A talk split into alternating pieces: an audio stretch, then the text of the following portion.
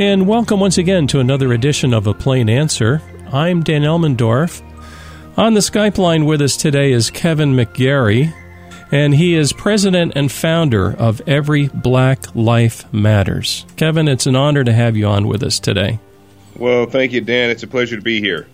I forget how I found out about your organization, but once I found out about it, I went to your website, checked it out, and I realized we have a lot in common. And that is because we love the same Lord Jesus Christ. And first of all, maybe you could tell our listeners a little bit about yourself and uh, your Christian walk and all of that. Oh, okay, great. Uh, let's let's start there. I was uh, born in uh, in Hunters Point in San Francisco, which was a project housing. I was born into abject poverty in the '60s uh, in San Francisco. lived in the uh, that kind of an environment for until I was about uh, my let's see my young life, um, and moved into a lower middle class neighborhood in San Francisco and went to public school there. And uh, then I uh, uh graduated uh, high school and went to uh, San Jose State and got a sociology degree.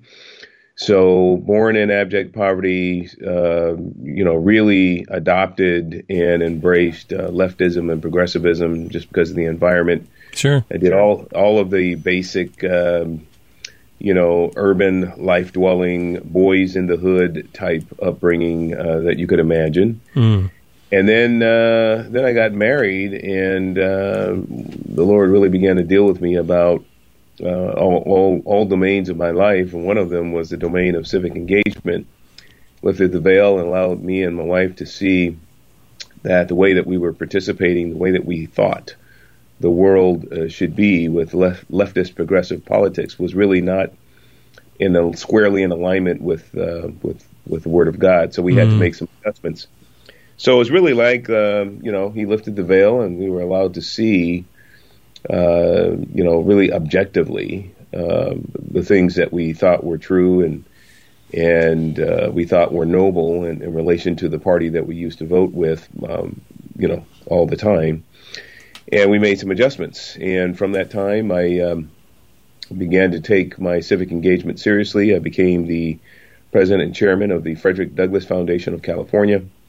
And uh, so I'm still the president and chairman of Frederick Douglass Foundation. I'm the um, executive at the Douglass Leadership Institute.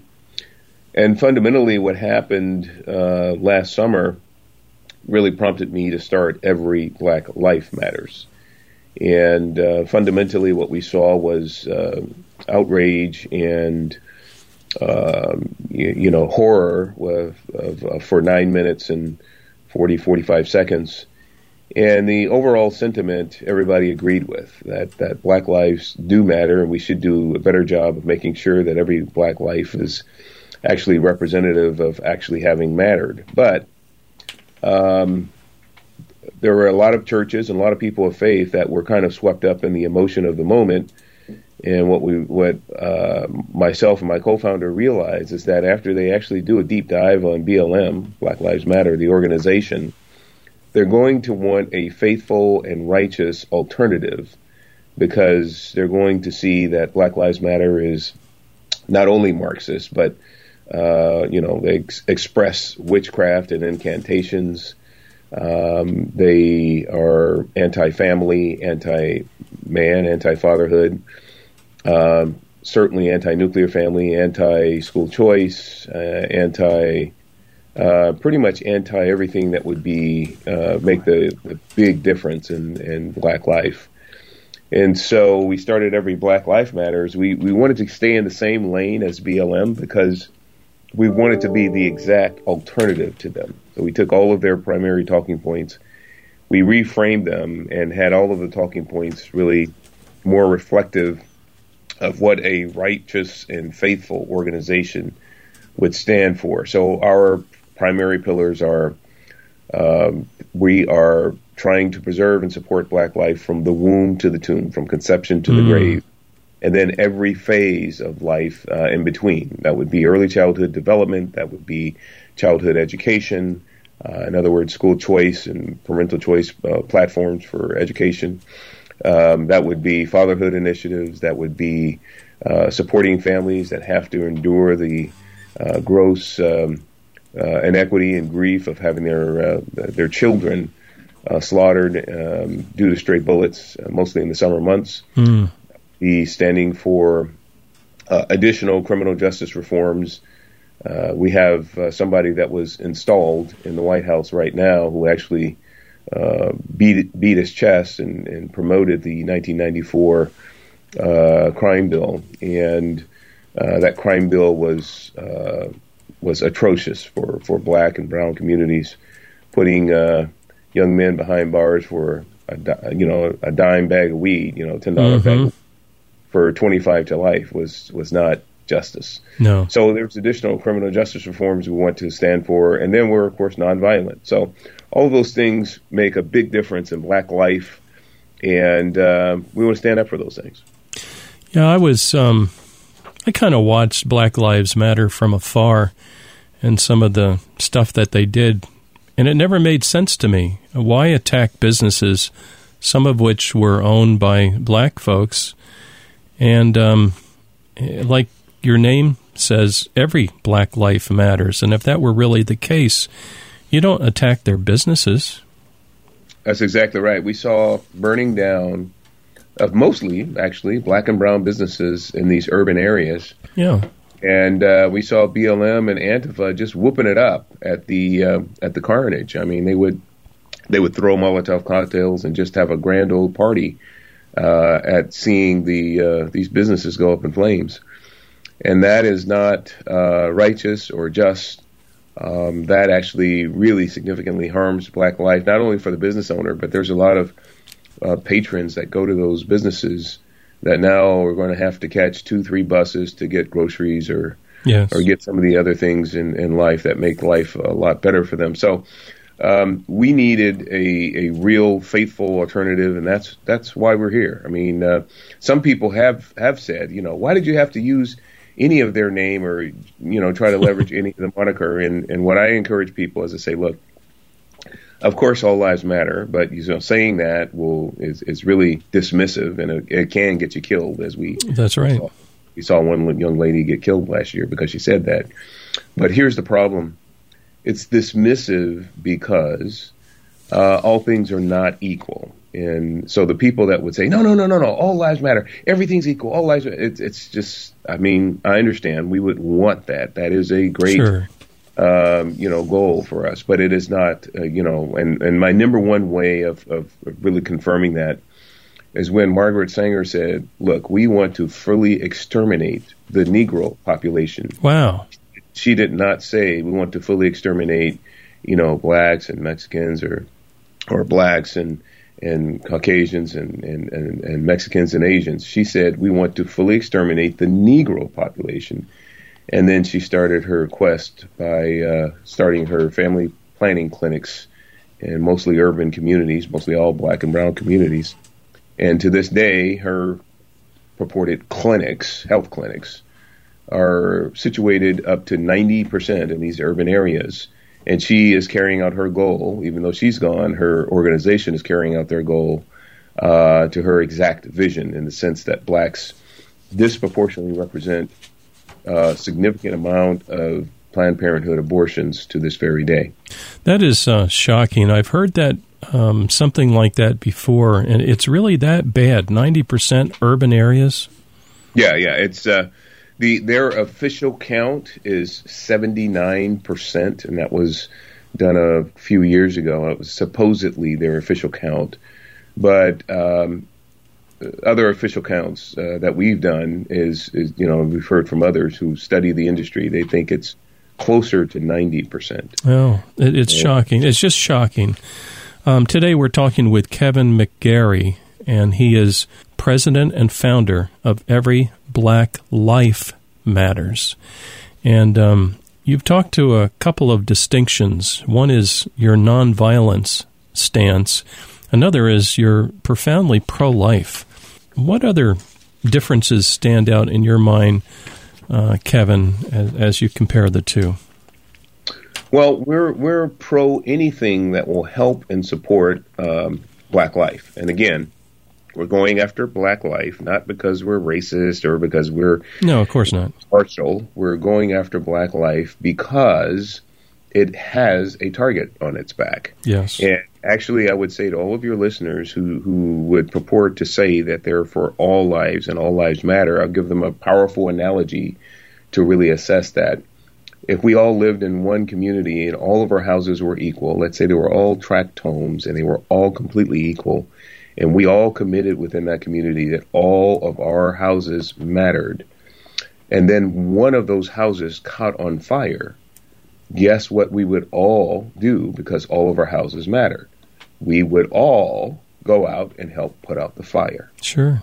Uh, right now, the black community is on fire in that analogy. And so, of course, all lives matter and all lives should matter because we're all created as one under God. But if we have a community that's on fire, we need to put put put our differences aside and go out and put out the fire, and that's why we're here now. Um, so to your to your question, the things that really matter and profoundly make a difference uh, compared to BLM um, is we're all about fatherhood. It's been mm. some some data suggests that we can reduce poverty and crime by upwards of seventy percent if we can at least have fathers remain connected. We understand that it's it's really a pipe dream to to say that fathers will be a part of a nuclear family of kids that they've started. We have so many, especially black young men and young men in general, who have started multiple families, uh, you know, because of the culture and, and sure. all of that subculture. So they have multiple children spread across, you know, uh, communities and so it's unrealistic to say that, you know, all these fathers are going to be in a nuclear family environment with those children. However, it is not unrealistic to say, look, uh, young man, please remain connected to your children. It makes a profound difference in their ability to understand that they're loved, that they're supported, that they do have a father, and that that father is concerned about their trajectory in life. Now, even if you, as a father, you feel I don't have my life together and I don't, you know, my kids, uh, I don't want to give them send the wrong signal. Guess what? Children learn from our triumphs and our trials. Uh, my father was a runaway alcoholic my entire formative life, young life. Hmm.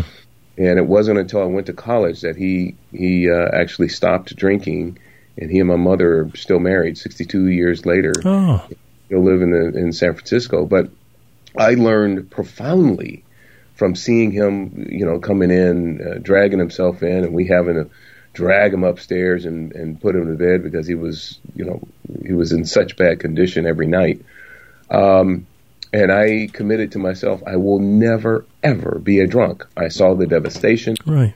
So it, and, and so it was a wonderful uh, example of what can happen if we're reckless, right, with alcohol and etc. And that's the same message we have for these other young men. Look, you don't have to have your life together. Children learn and absorb based on observation and seeing your triumphs and your trials. Mm-hmm. Uh, all of that is important for childhood development. So we just want our men to remain connected to the children because they can make that difference in critical moments when these children have to make uh, critical decisions. So, yes. so that's I don't know if that's making sense to you, Dan. It makes a lot of sense. Uh, Kevin McGary is our guest today. And uh, Kevin, I live closer to, well, I live in the uh, Mid Hudson Valley of New York State, and one of our coverage areas is Newburgh, New York. And the crime rate is very high in the Newburgh area. And um, I've heard it explained before that some of that is due to the fact that there's so many broken homes where, um, you know, just like you're talking about here, the, the father figure is not there in the home for whatever reason he's left. And it just brings, it wreaks havoc on the home when that mm-hmm. happens. Mm-hmm. It just mm-hmm. destroys the home. So, um, us us dads need to steel our brains to the yeah. fact that we must stay with our wife. Um, the going might get rough at times. Yep. Um, it, it might might, might crush our pride, and that's a good thing. It needs to be crushed. But yes. we must be faithful to this woman, and we just must be faithful to our children that this woman has born to us. Um, and it's it's so important. Our, yes. Our guest today is Kevin McGary, and he is president and founder of Every Black Life Matters. You know what I like that I heard you say so far is the fact that you're not idealistic. Uh, you're you're not an idealist, and and and we all have the ideal, of course, of, of wanting to see Christ make a difference in the person's life, but you also readily admit to the brokenness, and you you start where you are, and the fact is, a lot of black communities are broken. Um, yeah. And I think you used the word they're on fire. Um, tell us more about your organization, and is there any particular, I don't know, like a project or outreach or something that you've done not too long ago that that helped somebody? Excellent, excellent. Yeah. So uh, some of the fundamental areas that are on fire right now in our community, and uh, that we all should remain committed to fighting for is uh, we must remain committed to really confirming the white supremacists and the racists in our midst. That would be those who are fully in support of Planned Parenthood, as Planned Parenthood disproportionately targets black life. And so, your listeners, I know some of them may think, well, it's a woman's choice and this and that. Listen, I gave you the background on Margaret Sanger. uh, I'll, I'll, give you more on her. She was a uh, she hated blacks. She called us reckless breeders, feeble-minded, the scourge of society. She was a woman's KKK leader and speaker, frequent speaker. She was a diehard eugenicist. She actually believed that whites are supreme and that she should do all she can to protect the Aryan race, which is why she hated blacks. And she started her organization with that intent. Mm. So for you moralists who would say, "Oh, women should have the right to listen," it is a racist organization, and you have to wrestle within yourself. Do you want to continue to support an organization that is disproportionately targeting black life as you supposedly stand for black lives? Mm. You have to make that decision. That is one that we know the devastating effects. We know that they disproportionately target blacks. As a matter of fact, in New York, where you guys are, Dan, um, the there are more black lives aborted than actually born. It's their stat. It's their uh, con- confirmed uh, statistic. That's shocking. And it's shocking, and we should all stand against that. We should all stand against the fact. Uh, as a matter of fact, the New York Planned Parenthood, which is one of the largest in the country, came out in July of last year, and they actually confirmed yes, Margaret Sanger, our founder, was a racist, bigot, and she hated blacks. And in, in saying that, they confirm that they're systemically racist. They admitted that they're disproportionately, they have a lot of clinics disproportionately in black communities. Now, some people would say, well, that doesn't really confirm. Here, let me give you some more inconvenient stats. um, so, blacks make up 13% of the population. Of the 13%, only uh, half of those are women.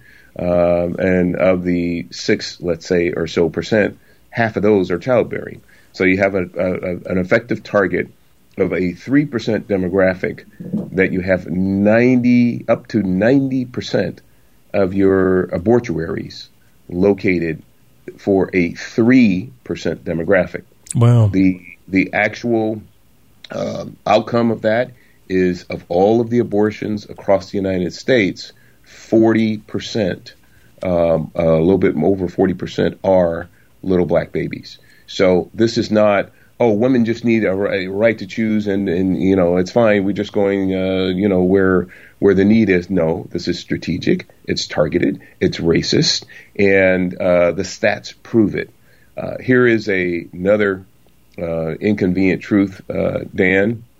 Uh, the fact is, is uh, most of, of, the young black girls in these communities are learning from their schools and high schools that uh, abortion is just they're just you know taking out something the size of a pea.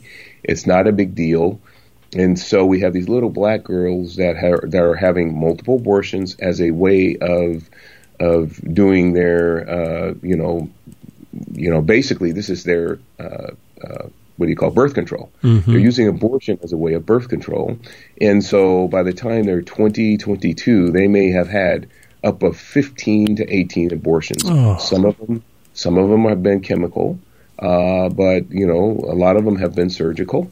And what that means is when they actually do plan to start a family, there's great, overwhelming difficulty. That's And they're not understanding why. Well, their body uh, has gone through so much trauma uh, as a result of all of these exercises of just, you know, using abortion as contraceptive that they're, you know, they, they're they're they're having great difficulty. Yeah. So so and, and and some people would say, well, I don't know how I don't understand how they would be targeting. Well, here's the thing: there's huge billboards in and around these Planned Parenthood facilities in these urban areas.